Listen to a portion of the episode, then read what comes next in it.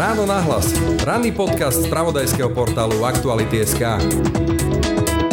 To je to, že EQ nie je IQ, a odborníci mnohí sa zhodujú, že EQ, že tá emocionálna inteligencia je pre spokojný a šťastný život oveľa dôležitejšia ako tá inteligencia mentálna. Práve preto, lebo sú to práve tie zručnosti emocionálnej inteligencie, ktoré nám pomáhajú vychádzať sám so sebou, lebo to je niekedy ťažké a vychádzať aj so všetkými ostatnými a s okolím a s okolnostiami. A to nám nepomôže, keď sme geniálni v matematike. Hovorí epidemiologička Alexandra Bražinová, ktorá priniesla na Slovensko program Zipiho kamaráti.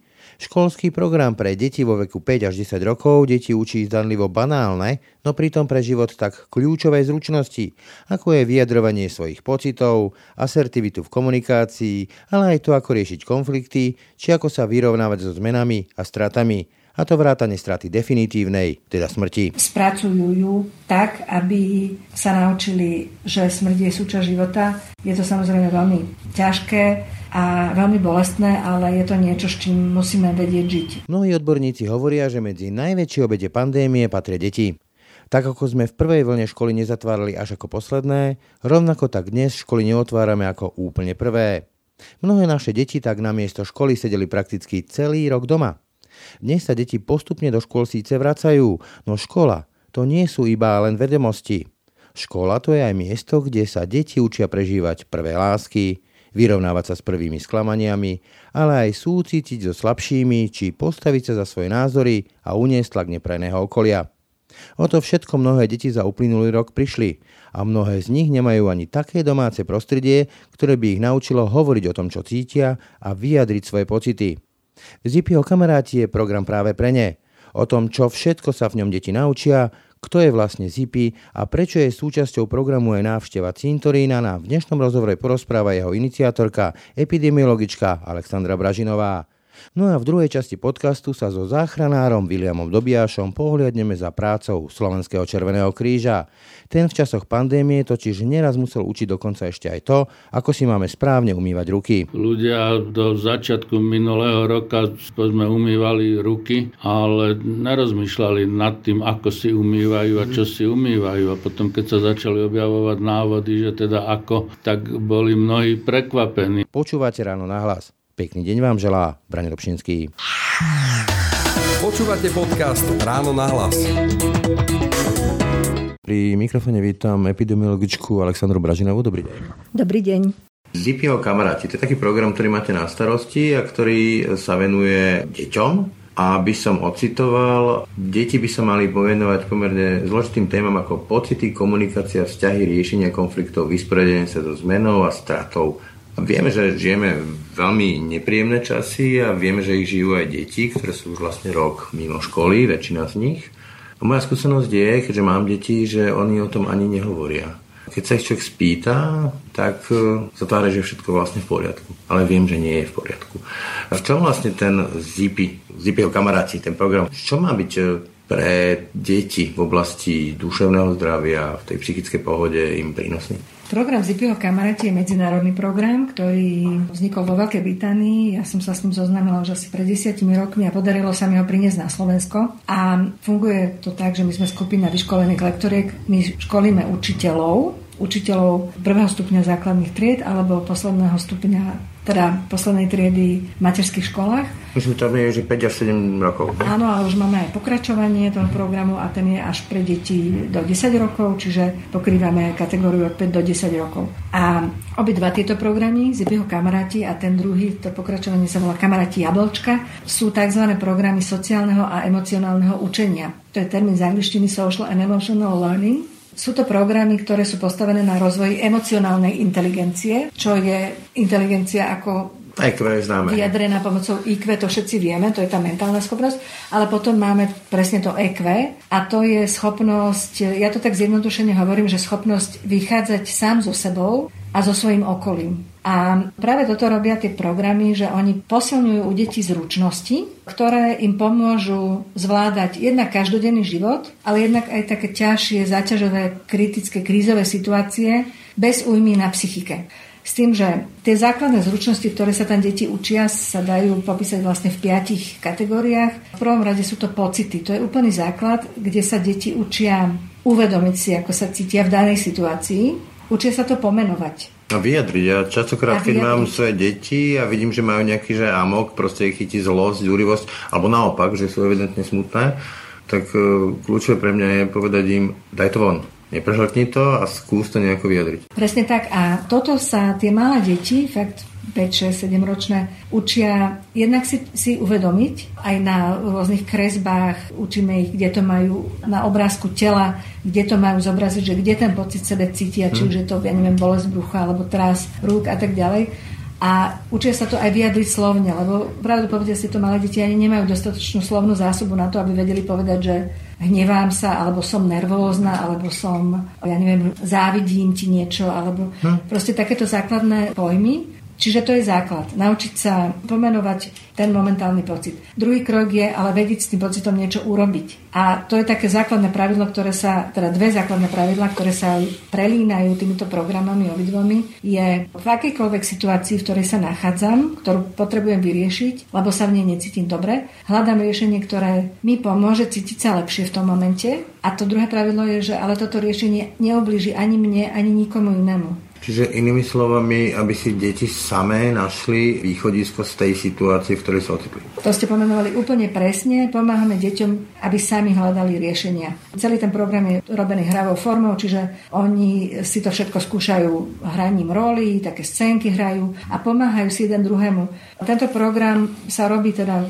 normálne počas školského rozvrhu, čiže počas hodiny riadnej školskej, keď hovoríme teda o, základnom stupni, o prvom stupni základnej školy, ale je tie hodiny hodiny sú úplne iné ako tie bežné hodiny, pretože na hodinách programu Zipiho kamaráti alebo kamaráti Jablčka nejde o to, kto je najlepší, kto je najrychlejší, kto najrychlejší niečo vymyslí, ale ide o to, aby si pomáhali deti, keď niekto nevie už vymyslieť ďalšie riešenie. Napadá mi, že skupinová terapia. Pomáhajú. Do istej miery zrejme áno, takto som o tom neuvažovala ale proste je to o tom, aby si deti, jednak aby sami si naučili nájsť riešenie a aby sa naučili si navzájom pomáhať. Čiže okrem tých sociálnych zručností sa v rámci toho programu rozvíja empatia. Sociálne zručnosti. Áno. Tak nápada, že riešili sme, aj v médiách sa riešilo to, že je tu veľká skupina detí, dokonca sa odhodla až na nejakých vyše 120 alebo koľko tisíc detí mimo online vzdelávania kvôli sociálnej situácii tých rodín. A rozmýšľam, že tieto rodiny sú možno presne tie isté rodiny, kde tie deti asi nemajú veľký priestor, respektíve ich rodičia nemajú asi veľký priestor na to, aby ich učili vyjadrovať svoje pocity, spracovať svoje mm. emócie. Môže to byť takto, alebo som sa trafil vedľa? Určite to tak je. My sme na začiatku, keď sme ten program zavádzali, tak sme sa stretávali s takou reakciou aj učiteľov, aj rodičov, že na čo učíte deti takéto veci, keď to ich má naučiť rodina. Ale my vieme, že nie každá, Koľko je to funkčný rodina? nie každá rodina je funkčná. Nie všetci rodičia aj môžu byť funkční, môžu, môže tam byť tam proste všetko fungovať ako má, ale nie sú dostatočne zdatní a vybavení na to, aby to svoje deti vedeli naučiť. To chce proste cviky a, a Čiže to chce tú emočnú inteligenciu, sociálnu inteligenciu, aby som o tom vedel s deťmi hovoriť. Jednak to, ale jednak chce to zvládať určité metódy, ako s deťmi pracovať a ako v deťoch posilňovať práve to, čo chceme posilniť. Nie je to nič zložité, my už teraz máme aj také cvičenia pre rodičov, také jednoduché hry sú to vlastne, ktoré môžu hrať s deťmi doma a pomocou tých hier rozvíjajú u detí práve tie zručnosti, ktoré chceme, aby sa rozvíjali. Ale nie každého rodiča to spontánne napadne, že je vhodné, aby som precvičovala s mojim dieťaťom, ako komunikovať s inými mhm. ľuďmi a tak ďalej. A nestretli sa s tým, že čo sa nám tu hrabete do rodičovstva, lebo vieme, že napríklad pri sexuálnej výchove tak to bol veľký odpor, ale to tiež taká citlivá oblasť, že to sú moje deti a čo má kto čo riešiť ich pocity. Toto ani nie, teda iba v tom, v tom v tej takej prvotnej pripomienke, že prečo učíme niečo deti, čo by ich mala naučiť rodina, ale teda už dávno vieme, že iba v, asi v malej skupine rodín toto deti tak prirodzene získajú. A keď už máme takýto naozaj prepracovaný, odskúšaný program, o ktorom vieme, že funguje, je aj vedecky hodnotený, tak bolo by ani nie, že škoda, ale trestu hodného nepoužiť. Vy tam máte aj e, časť v rámci toho programu vzťahy a straty.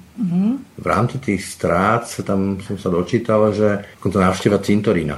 čo môže byť e, pre mnohých ako veľké tabu. Ja som teda s deťmi riešil smrť, smrť môjho otca, chcel som, aby bol u toho, ale viem, že to je dosť minoritný postoj. Čo chcete dosiahnuť tú návštevu cintorína? Áno, teda musím povedať, že začíname tými pocitmi, potom deti prejdú témou komunikácie, ako, ako komunikovať, potom je riešenie konfliktov, najprv kamarátstiev, potom konfliktov a až potom sa dostaneme k tejto téme zmena a strata, kde v rámci tej najhoršej možnej straty, ktorú môže človek zažiť, je strata blízkeho človeka. A teda začíname tým, že strata domáceho zvieratka, ale aj strata blízkeho človeka, ktorú už aj deti v takomto malom veku mnohé z nich zažívajú. Smrť je prirodzená téma pre nás všetkých nikto z nás sa tejto téme nevyhne vo svojom živote a ten program je tak nastavený, že sa deti oboznamujú s témou smrti, čo to znamená, keď niekto zomrie. Je to úplne očistené od akýchkoľvek náboženských, spirituálnych a neviem akých konotácií. Je to čisto teda keď to mám tak povedať zjednodušene, z toho praktického hľadiska, že naozaj, že už tu nebude. Stane, že už tu nebude presne tak. A ešte aj to, že čo sa s tým telom deje, keď ten človek zomrie, preto je tam tá návšteva cintorína. Ale hlavne dôležitý je ten druhý krok, ktorý sa deti učia v rámci tejto témy. Čo môžu urobiť, keď sa cítia zle, keď sú smutní, nešťastní, proste ako neviem to ani popísať, veľmi nešťastní z toho, že im zomrie niekto blízky a už teda s nimi nebude, tak čo môžu urobiť, aby sa cítili lepšie. A tu sa učia také tie jednoduché metódy, jednoduché techniky. Veľmi zjednodušene poviem, že si majú pospomínať, čo všetko pekné s ním zažili. Že si nakresli majú, obrázok alebo napísali obrázok, daj si jeho fotografiu na nočný stolík, spomínaj na ňo, rozprávaj sa o ňom s niekým a tak ďalej. Čiže tu sa vlastne deti pripravujú na tú situáciu, aj tie, ktoré to ešte nezažili, tak sa pripravujú na to a keď to raz skôr či neskôr zažijú, čo samozrejme v živote zažijú, tak práve cieľom je, že budú už mať vštepené v sebe také základné mechanizmy, ako to spracovať. Celým tým programom ich sprevádza Zippy, akože lučný koník, ktorý ale v závere umrie. To je dosť asi šok.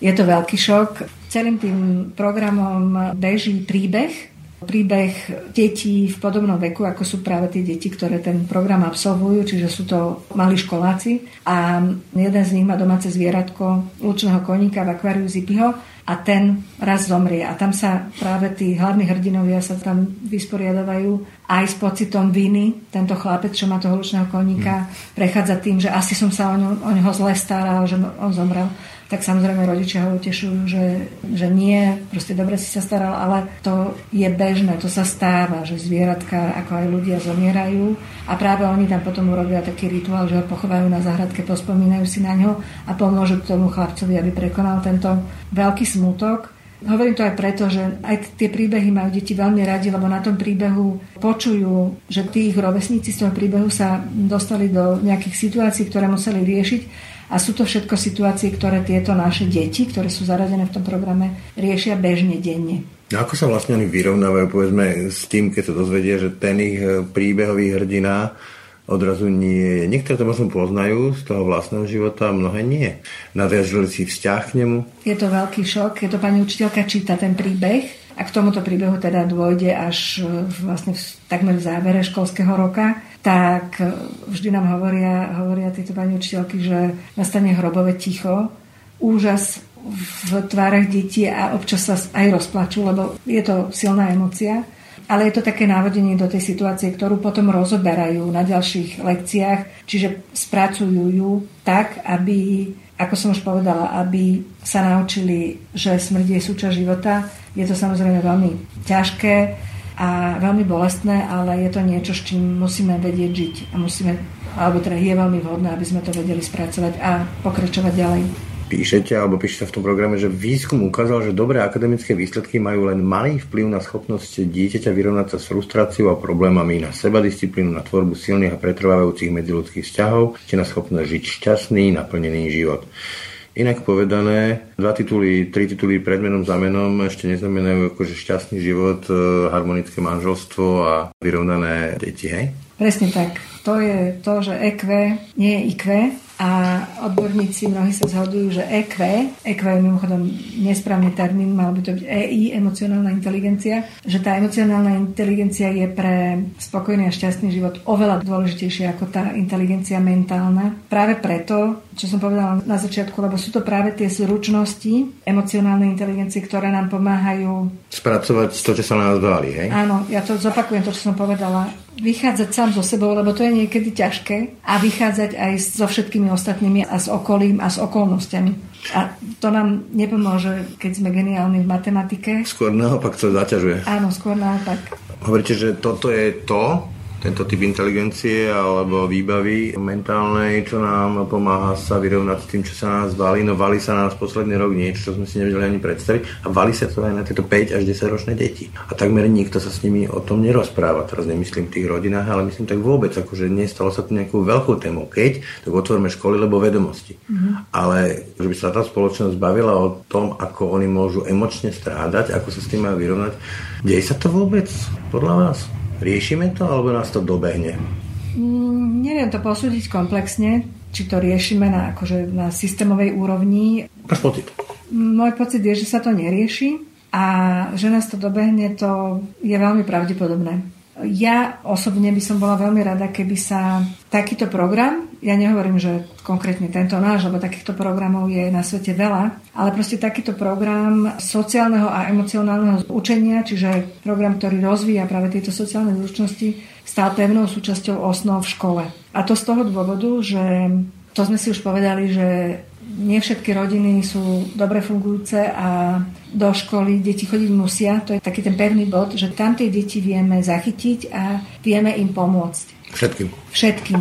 Čiže keby bol jeden predmet, a ideálne by bolo, keby to bol predmet nielen, že jeden rok v prvej triede, ale dajme tomu minimálne na celom prvom stupni. Čiže nejaký sprievodca, hej? Ideálne aj proste počas celej základnej školy, kde by sa deti učili práve tieto veci, ktoré pre život potrebujú najviac. Ako len keď si spomenieme, čo všetko sme sa my učili v škole, čo v živote nevyužijem, ani, ani som nikdy nevyužila, ani nevyužijem v živote, ale toto, tieto sociálne zručnosti sú veci, ktoré využívame Čiže sa učíme cez prestávky s kamarátmi, áno. Áno, áno. A pekné na tom je, že takéto programy sú naozaj výborne prepracované. Tento náš je tak pripravený, že my keď dáme tým učiteľom alebo školským psychológom, alebo môžu to robiť rôzne kategórie odborníkov, keď my dáme im do ruky ten podrobný manuál a prejdeme s nimi e, v rámci jednodňového školenia, tak oni potom konštatujú, že pomocou toho podrobného manuálu oni vedia krásne, krásne urobiť každú hodinu bez akékoľvek prípravy. Je to naozaj veľmi dobre pripravené. Chcem tým povedať, že tie metodiky na to sú.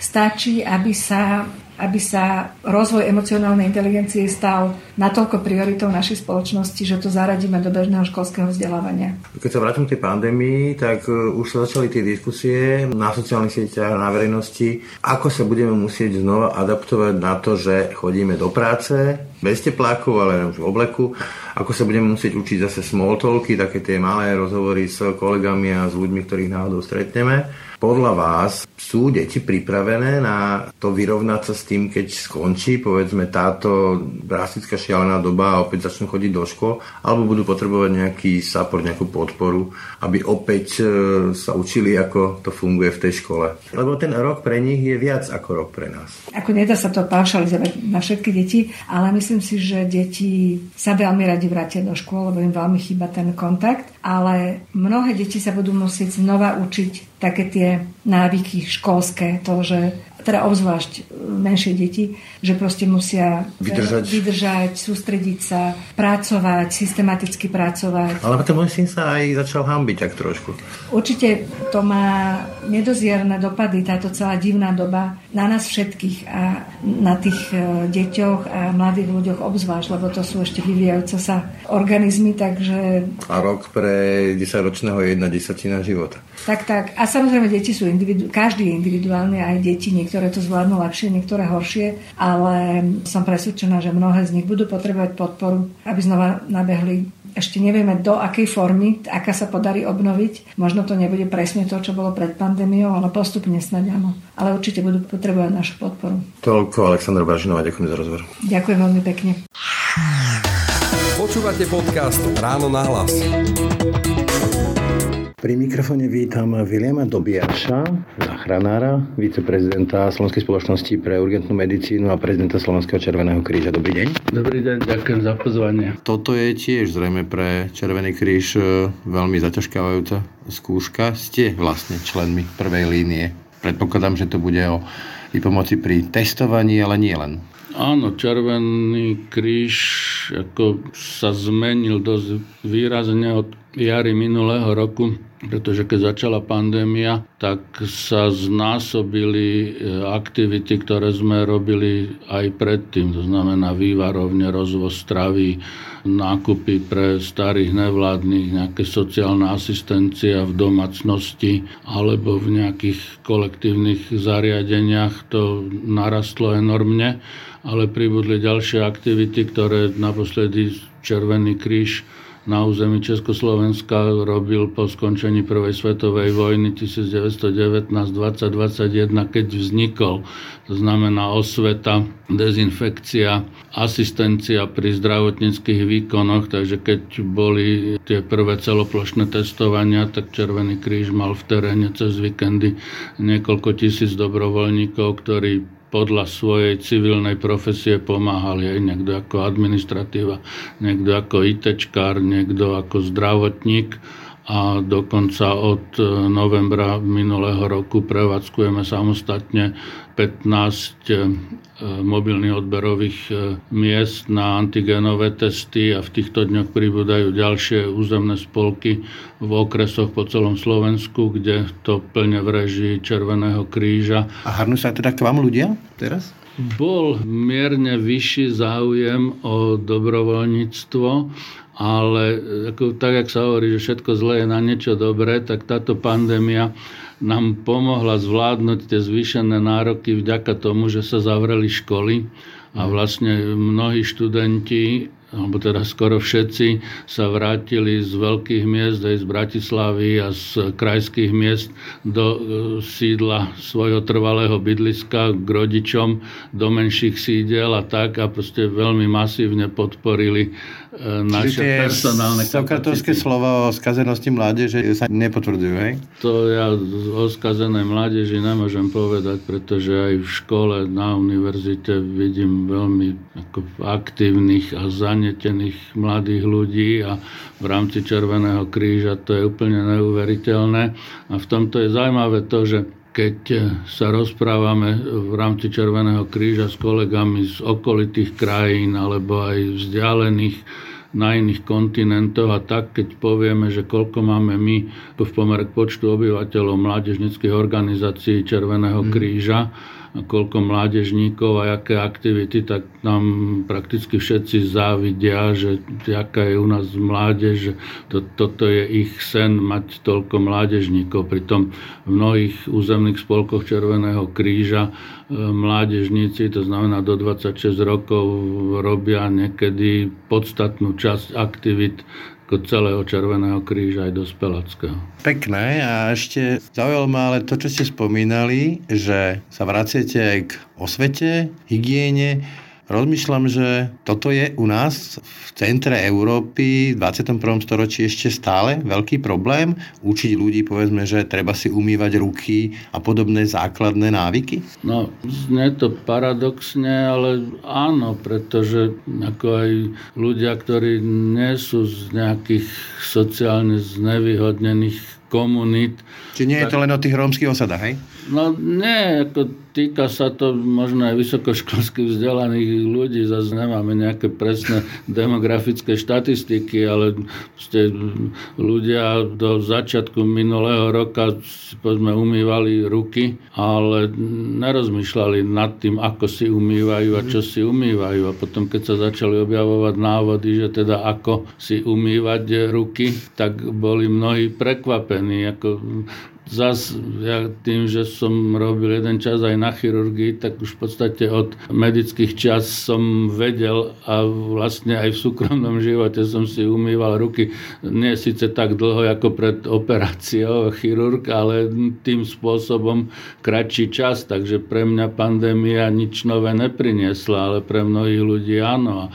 Zas, keď sa stačí sa zdržať chvíľu na pánskych záchodoch v obchodnom centre, a pozerať si, že ani nie každý tretí si umie ruky po odchode z toalety, takže ako umývanie rúk, ako každý to považuje za samozrejmosť, ale nie je to zase až také samozrejme, že po každej toalete, pred každým jedlom a teraz počas pandémie ešte aj dvakrát tak často si umývať ruky. No, takisto ja, umývanie zubov. Mám jeden z najhorších chrupov, čo hovoria stomatológovia v Európe, že už dvojročné deti už majú kazy, pretože si buď neumývajú zuby, alebo nevedia, ako si správne, efektívne umývať zuby. Takže mnohé aktivity alebo činnosti, ktoré považujeme za samozrejme, ale nerobíme ich metodicky správne. Toľko William Dobiaš, bol mi potešením. Ďakujem za rozhovor.